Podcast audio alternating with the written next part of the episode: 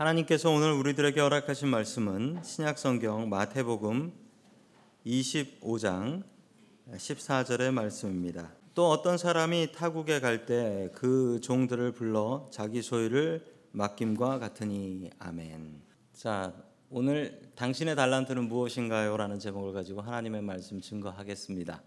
자, 우리 옆에 계신 분들과 인사 나누겠습니다. 반갑습니다.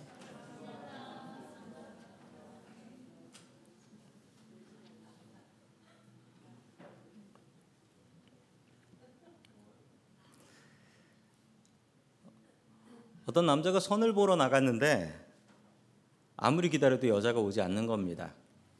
한참을 기다리고 있는데 여자가 왔어요. 그 여자분이 너무 미안해 가지고 남자분한테 이렇게 얘기했습니다. 아, 죄송합니다. 얼마나 기다리셨어요? 오래 기다리셨죠? 이렇게 얘기를 했어요. 그랬는데 이 남자가 그 여자를 처음 본 순간 반해버렸습니다. 그래서 이 남자가 예, 뭐라고 얘기를 했냐면 네 오래 기다렸습니다. 32년을 기다렸어요. 라고 얘기했습니다. 실제 있었던 일입니다. 이 집 딸이 해준 얘기니까요. 이와 같이 우리를 기다려주시는 분이 계십니다.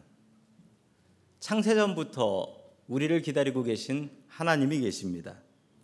또한 오늘 이 시간 우리의 마음 문 앞에 서 계시며 우리의 마음의 문이 열리기를 바라는 예수님이 계십니다. 우리는 대강절 기간을 맞이하여 주님의 오심을 또한 기다리고 있습니다. 우리 이 대강절 기간 동안 기쁨의 기다림이 될 수 있기를 주의 이름으로 간절히 축원합니다. 아멘.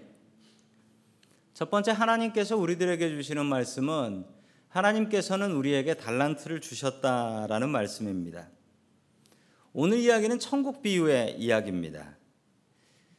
이 마태복음 25장에는 세 가지 비유가 있습니다. 그 중에 첫 번째는 지난주 시간에 같이 배웠던 열 처녀의 이야기였습니다. 열 처녀의 이야기는 신랑 대신 예수님께서 오실 것을 믿음으로 준비하며 기다려야 한다. 이 천국에 대한 비유였어요. 우리가 천국을 어떻게 준비해야 되는가? 오늘 이야기는 달란트 비유입니다. 달란트 비유는 잘못 오해하면 이렇게 오해할 수 있습니다. 우리에게 있는 재능과 은사를 잘 사용해야 된다. 이 얘기가 있습니다. 그런데 이 얘기가 주가 아니고 이 달란트 비유의 가장 중요한 메시지는 주님께서 언제 오실지 모른다. 그날을 준비하며 기다려야 한다. 라는 이야기입니다. 자, 오늘 같이 마태복음 25장 14절의 말씀을 봅니다. 시작. 또 하늘나라는 이런 사정과 같다. 어떤 사람이 여행을 떠나면서 자기 종들을 불러서 자기의 재산을 그들에게 맡겼다. 아멘. 오늘 이 이야기가 하늘나라에 대한 이야기라는 것을 설명을 하고 있습니다. 자기 재능을 잘 사용해야 된다. 그 얘기만 나온 게 아니에요. 메인은 하늘나라의 이야기입니다. 자, 오늘 비유에 여러 가지 이야기들이 나옵니다. 어떤 사람이 여행을 가면서라고 나오지요. 이 어떤 사람은 바로 예수님입니다. 자기의 종들을 불러서 그 자기의 종들은 누구냐면 우리 같이 예수님 믿는 크리스찬들을 이야기합니다. 자기 재산을 우리가 가지고 있는 모든 것들은 우리의 것이 아닙니다. 하나님의 것입니다. 하나님의 것을 우리에게 잠시 맡겨준 것이지요. 그 맡겨주신 주님의 재산을 우리가 잘 사용해야 됩니다. 우리가 가진 것 중에 주님께 오지 않은 것은 하나도 없기 때문입니다. 자, 계속해서 15절의 말씀 같이 봅니다. 시작. 그는 각 사람의 능력을 따라 한 사람에게는 다섯 달란트를 주고 또 한 사람에게는 두 달란트를 주고 또 다른 한 사람에게는 한 달란트를 주고 떠났다. 아멘. 달란트는 큰 돈입니다. 원래 이 달란트는 돈의 단위가 아니고 무게의 단위였습니다. 자, 그런데 여기에 금을 달고 재면 금 달란트, 은을 달고 재면 은으로 몇 달란트 이렇게 나오게 되는 것이죠. 달란트가 얼마나 큰 돈이냐면 달란트는 6천 데나리온이었습니다. 한 데나리온은 하루 일하면 받는 돈이었습니다. 그러니 6천 일을 일을 해야 벌 수 있는 돈이네요. 계산해 보니 15년 동안 쓰지 않고 저축하면 모을 수 있는 돈이라고 합니다. 아주 큰 돈이지요. 자, 하루 임금을 한 100불 정도라고 생각해 본다면 저 돈은 60만 불이나 되는 큰 돈입니다. 아주 큰 돈이지요. 그런데 오늘 이야기의 달란트는 단순히 돈을 이야기하는 것이 아니라 재능과 능력, 하나님께서 주신 모든 것을 말하는 것입니다. 달란트에는 다른 뜻들이 있어요. 원래는 돈이라는 뜻이었는데 거기서 재능, 능력이라는 것에 떠나서 또 한국 사람들은 잘 아시죠? 어, 저 사람 탤런트야라고 하면 뭐죠? 예, 연예인을 얘기할 때 탤런트라는 말을 씁니다. 왜 이런 말을 쓰나 하고 제가 찾아보니까 일본 말에서 왔대요. 일본 말에 일본 사람들이 영어 발음 잘 못하잖아요. 타렌토라는 말이 있는데 그 말을 한국 사람들이 탤런트라고 불렀다라고 합니다. 달란트에는 원칙들이 있습니다. 오늘 성경 말씀에 나온 달란트의 원칙 첫 번째는 달란트는 불공평하다라는 사실입니다. 달란트를 공평하게 나눠주지 않으세요. 이 주인이 달란트를 나눠줄 때 다 똑같이 한 달란트, 다섯 달란트 이렇게 하지 않았고요. 달란트를 다섯 둘 하나로 나눠서 줍니다. 그리고 나오는 것은 주인이 종을 잘 알기 때문에 종의 성품대로 종의 능력대로 다섯 둘 하나 나눠줬다라고 합니다. 세상은 불공평합니다. 세상은 공평하지 않습니다. 세상은 태어날 때부터 공평하지 않습니다. 잘 생각해 보십시오. 내가 태어난 가정은 어떤 가정이었는지. 좀 잘 사는 가정에서 태어나셨습니까? 아니면 혹은 정말 어려운 가정에서 태어나셨습니까? 세상은 불공평합니다. 그래서 요즘 나온 말이 있지요. 금수저다, 은수저다, 흙수저다. 이런 이야기를 합니다. 자기가 태어나서 물 숟가락을 자기가 정할 수 없다라는 거예요.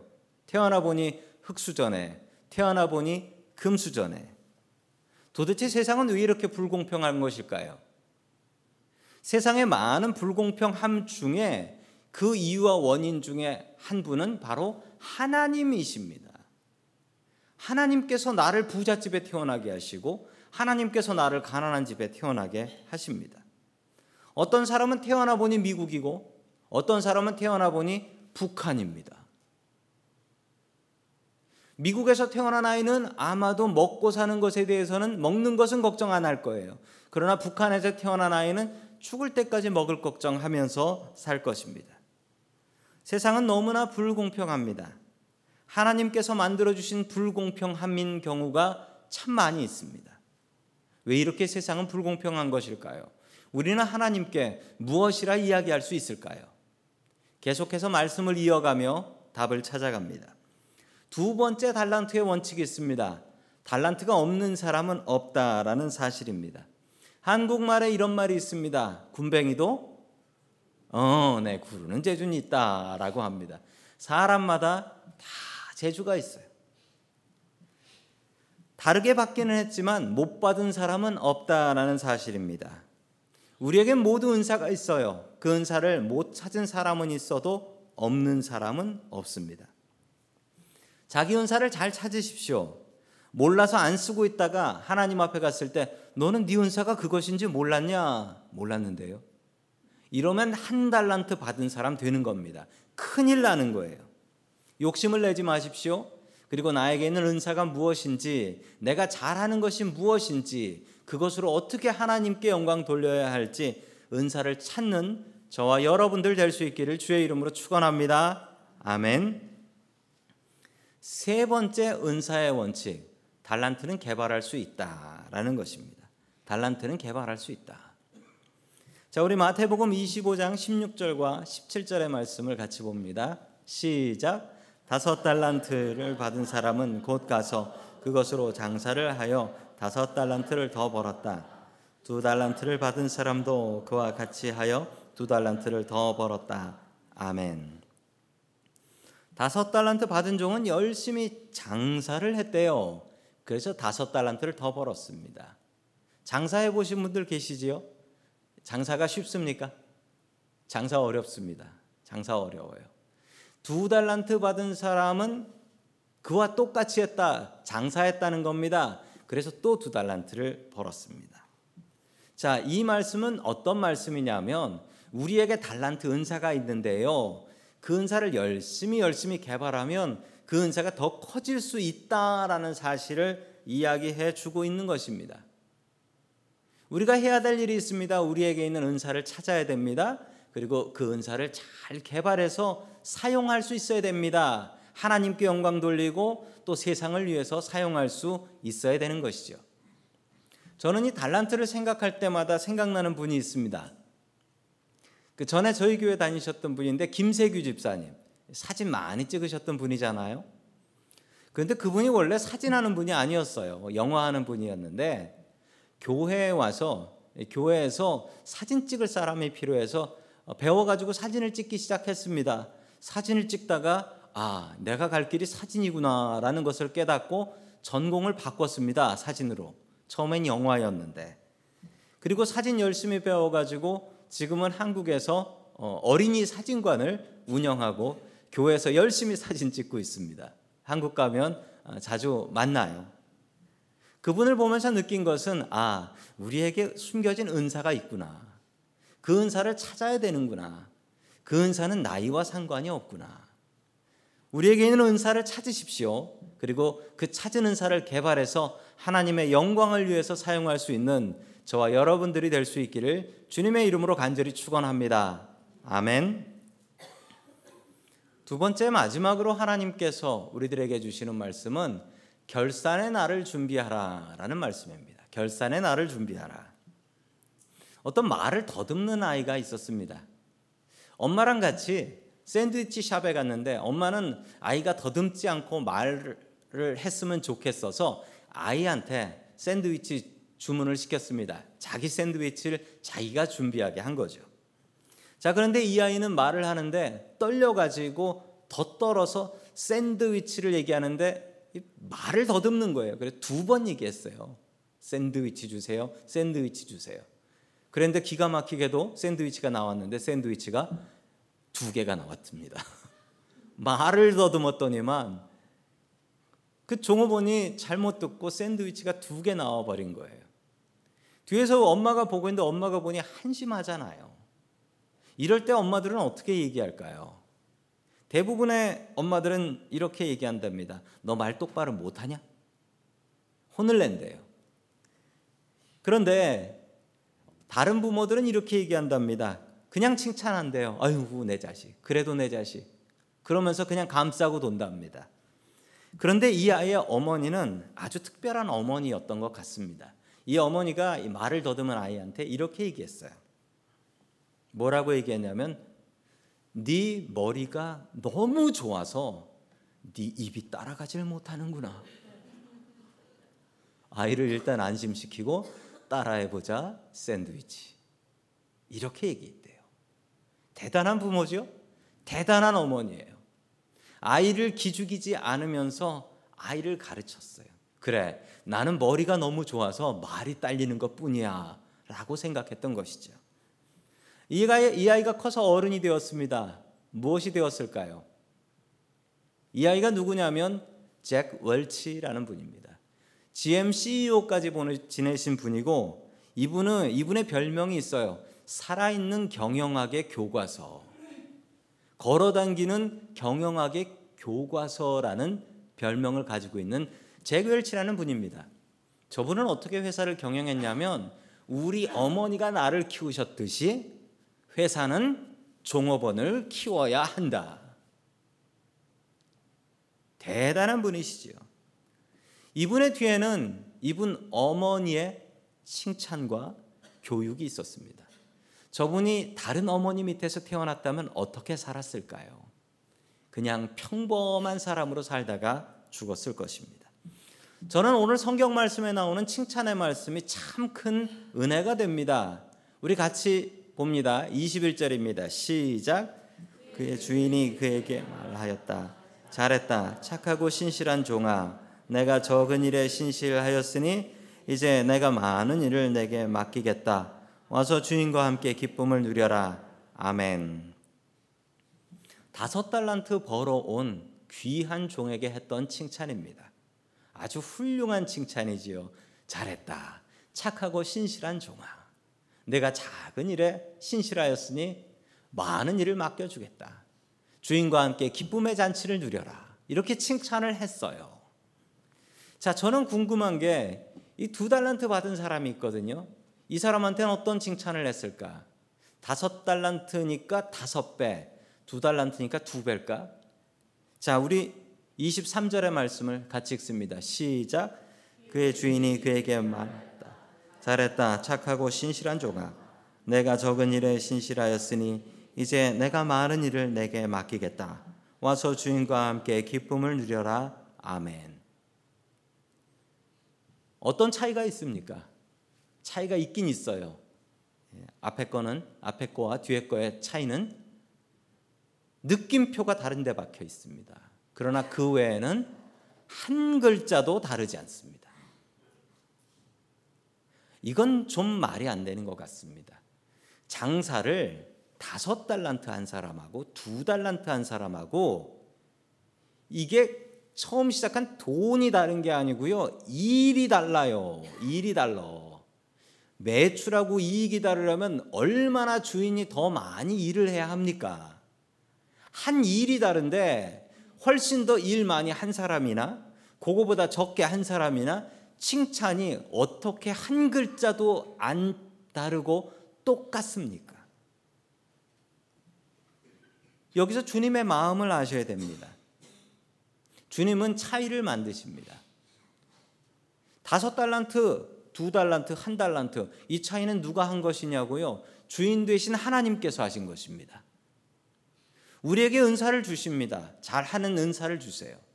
뭔가 잘하는 은사를 주셔서 그 은사로 벌어먹고 살 수 있고 또 교회에서 봉사할 수 있게 하십니다. 그런데 저 사람 은사는 훨씬 크고 돈 되고 돈 잘 버는 은사예요. 근데 내가 갖고 있는 은사는 쓸모는 있는 은사인데 내가 좋아는 하는데 아니 이거로는 먹고 살기가 너무 힘든 은사예요. 이런 차이를 누가 주실까요? 하나님께서 주십니다. 하나님께서는 차이를 만드세요. 우리 모두를 똑같게 생기게 하지 않으셨습니다. 우리 모두를 똑같이 탤런트 같은 얼굴과 키로 만드시지 않으셨습니다.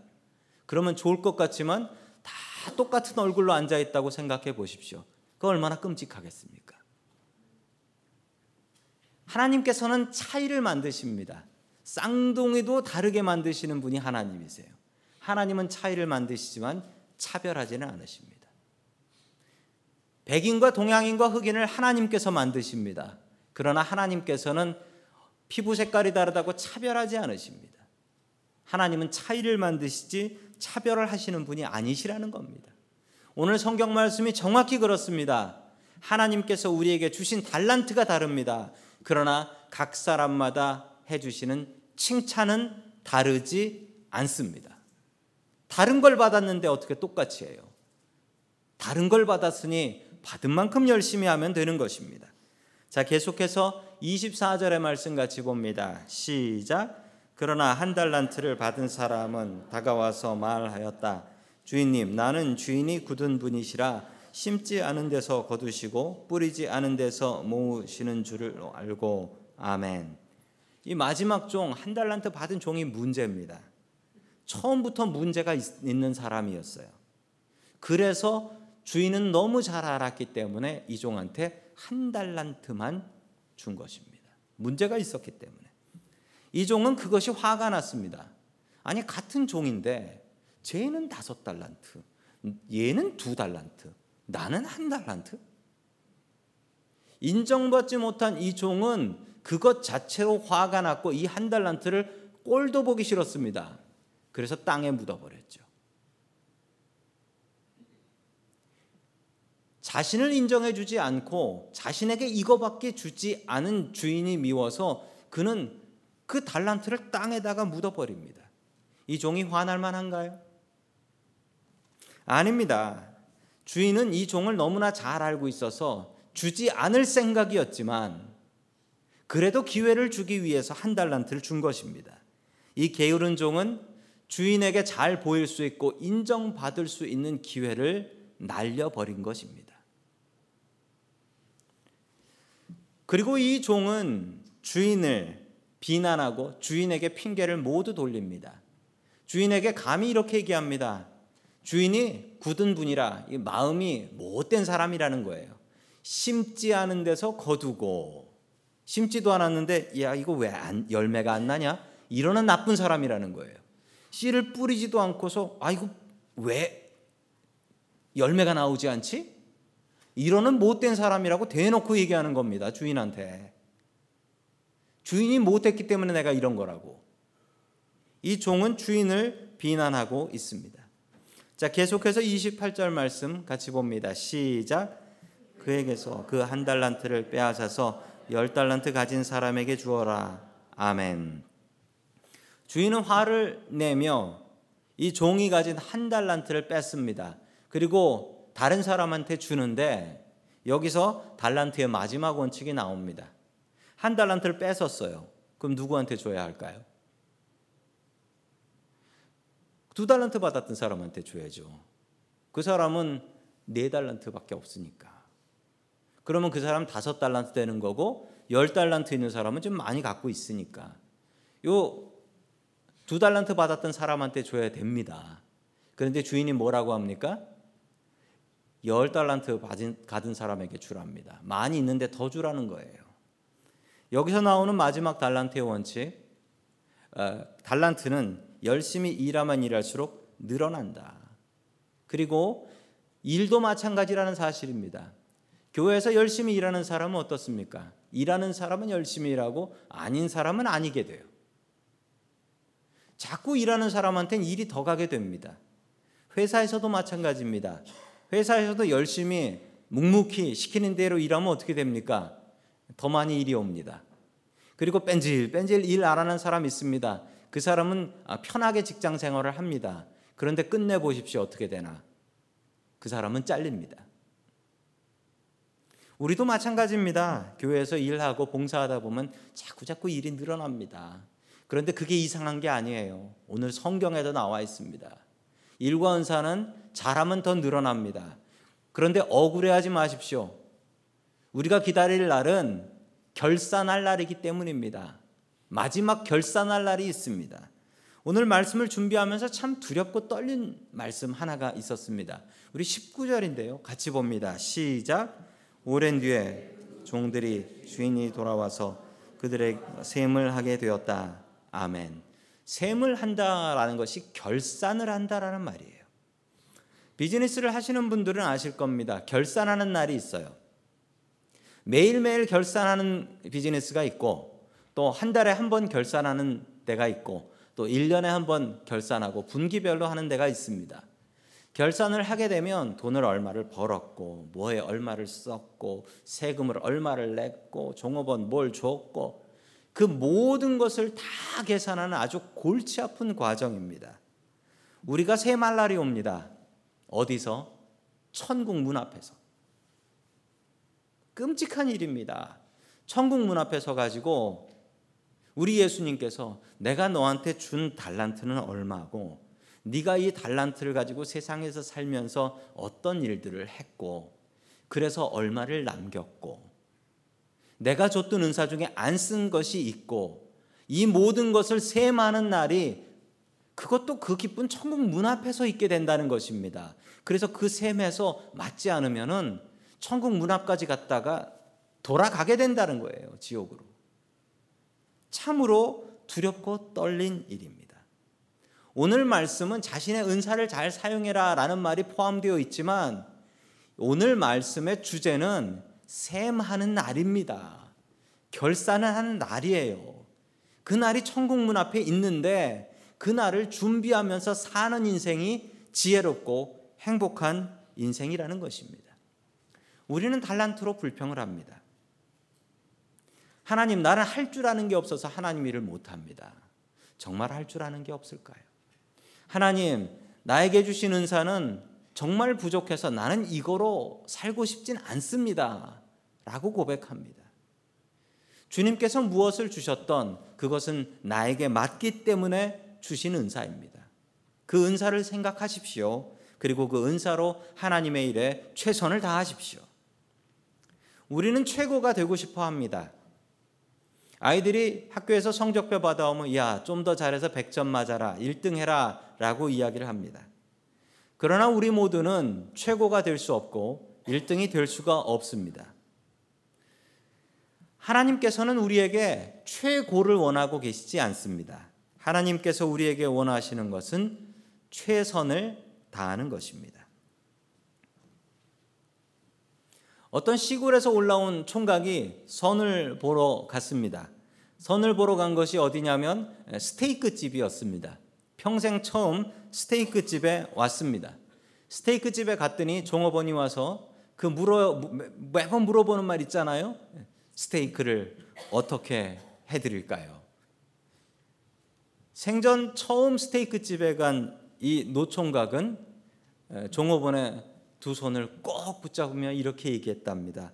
마 최선을 다해 주이소라고 했대. 이 말씀은 주님께서 우리에게 주시는 말씀입니다. 한 번밖에 살지 못하는 우리의 인생입니다. 이 인생 최선 다해서 살아야 됩니다. 주님께서 바라시는 것은 최고가 아닙니다. 주님께서 바라시는 것은 우리의 최선입니다. 1700년대 영국 목사님이십니다. 조지 윗필드라는 분이 계신데 그 이분은 여관집 아들로 태어났습니다. 그런데 아버지가 일찍 돌아가셨어요. 아버지가 돌아가신 뒤에 이 청년은 술 장사를 하면서 먹고 살았습니다. 21살이 되었을 때 예수님을 만났고 그는 목사가 되었습니다. 목사가 되면서 그는 이렇게 다짐했습니다. 뭐라고 다짐했냐면 썩어서 죽느니 그리스도를 위해서 달아서 죽고 싶습니다. 이렇게 다짐을 했어요. 썩어서 죽느니 그리스도를 위하여 달아서 죽고 싶습니다. 우리는 언젠가 죽어서 썩을 겁니다. 여기 죽어서도 썩지 않을 분 계신가요? 없지요. 다 죽어서 썩습니다. 그런데 이 조지 위필드 목사님은 내가 힘 남아서 죽느니 나 죽을 때 주님의 일 하다가 마지막에 힘 빠져서 죽고 싶다. 이렇게 살았습니다. 이분은 영국 교회를 바로 세우기 위해서 교회 나오는 분이 아니라 자기가 일했던 술집에 가서 설교하고 길에서 설교해서 사람들을 교회로 다시 불렀습니다. 이분 때문에 영국 교회가 다시 부흥하고 일어났습니다. 이분은 배를 타고 미국으로 갑니다. 일곱 번이나 배를 타고 미국에 와서 미국의 복음을 전해서 미국 교회를 세워놓습니다. 이때 설교 듣고 은혜 받았던 사람들이 결심하여 한국의 선교에서 한국의 교회를 세워놓습니다. 이분은 일찍 돌아가셨습니다. 55세에 죽을 때 3만 번 설교하고 죽었습니다. 이분의 마음, 마음이 저의 마음을 울립니다. 썩어서 죽느니 그리스도를 위해서 달아서 죽고 싶습니다. 우리의 인생 언젠가 끝나고 주님 앞에 설 날이 옵니다. 결산의 날이 옵니다. 천국문 앞에서 너는 내가 너에게 준 인생을 가지고 어떤 일을 하고 살았느냐 탈탈 터실 것입니다. 그때 무엇이라고 대답하시겠습니까? 천국 문 앞에서 착하고 충성된 종아 내가 작은 일에 충성하였으니 나의 기쁨의 잔치에 참여할지어다. 이 칭찬을 받을 수 있는 저와 여러분들 될 수 있기를 주의 이름으로 간절히 축원합니다. 아멘.